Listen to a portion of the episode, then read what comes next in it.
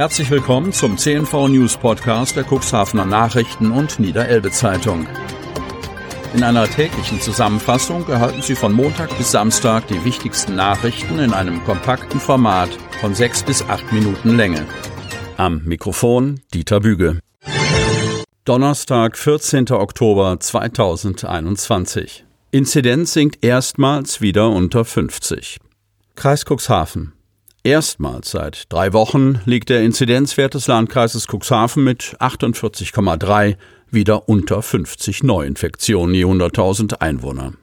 Sollte dieser Wert an vier weiteren Werktagen unterschritten werden, ändern sich im Cuxland wieder einige Regeln.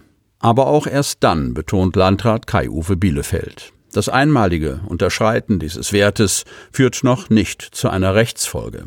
Am Mittwoch meldete der Landkreis 16 Personen, die sich mit dem Coronavirus infiziert haben.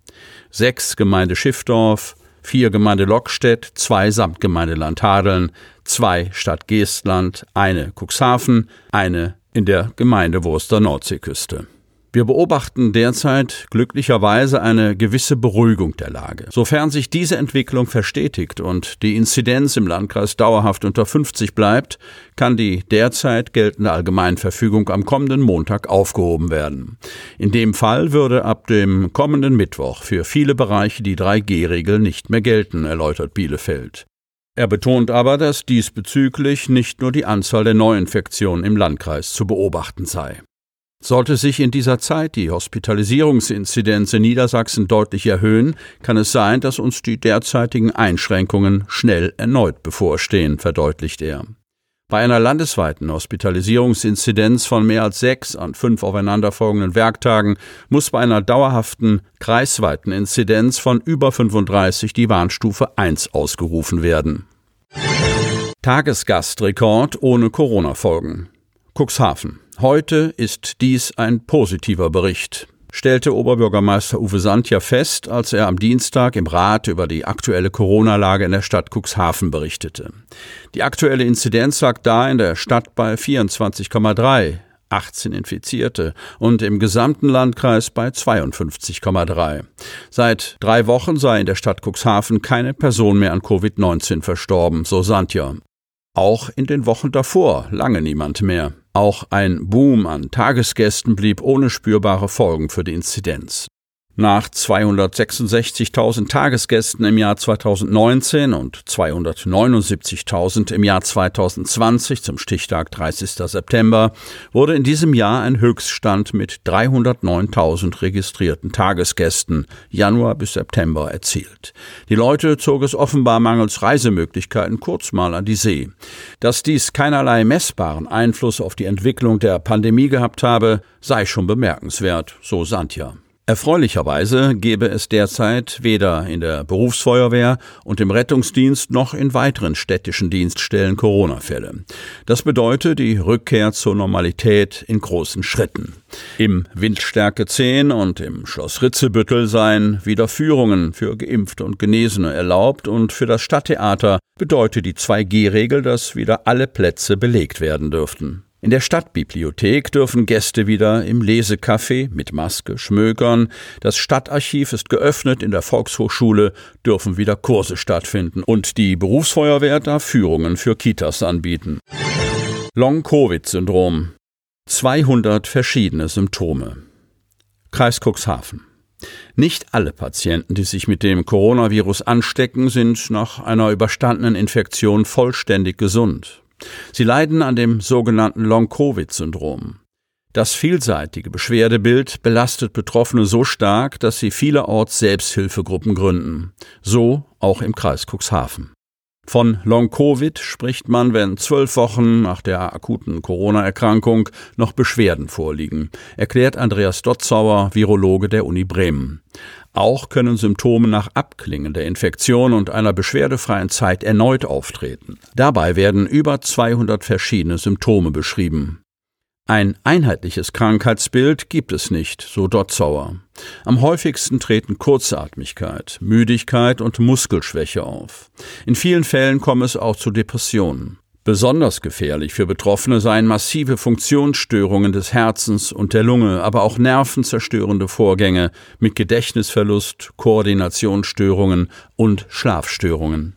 Gründe für die Variationen der Beschwerden seien noch nicht vollständig geklärt. Dotzauer vermutet, das Syndrom tritt wahrscheinlich auf, wenn sich das Virus im gesamten Körper ausgebreitet hat.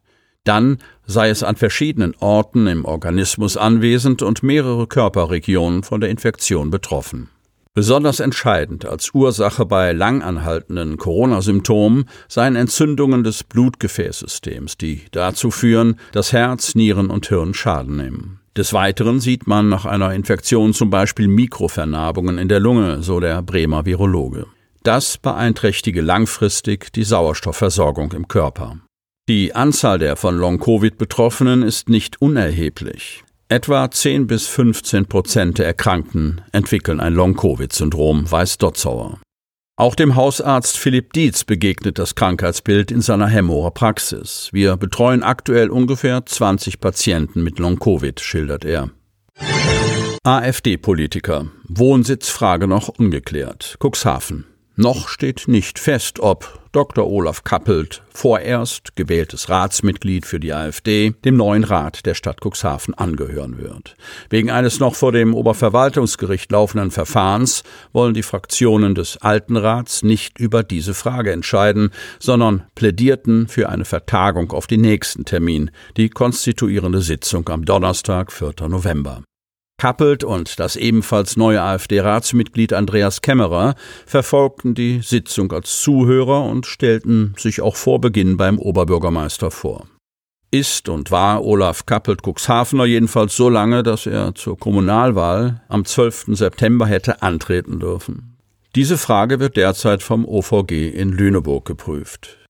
Das bisherige AfD-Ratsmitglied Anton Werner Grunert hat ebenso wie der AfD-Kreisverband Cuxhaven Einspruch gegen die Gültigkeit der Wahlen eingelegt, weil sie nämlich an der Wählbarkeit des Parteikollegen zweifeln, der schon zum wiederholten Male wegen falscher Wohnsitzangaben Mandate in anderen Lokalparlamenten verloren hat. Ob Kappelt schon in der parteiinternen Aufstellungsversammlung der AfD hätte antreten dürfen, sei nicht von der Stadt zu klären, stellt die Verwaltung in einer Ratsvorlage fest. Relevant waren für sie vielmehr die Fristen im Zusammenhang mit der Zulassung der Wahlvorschläge.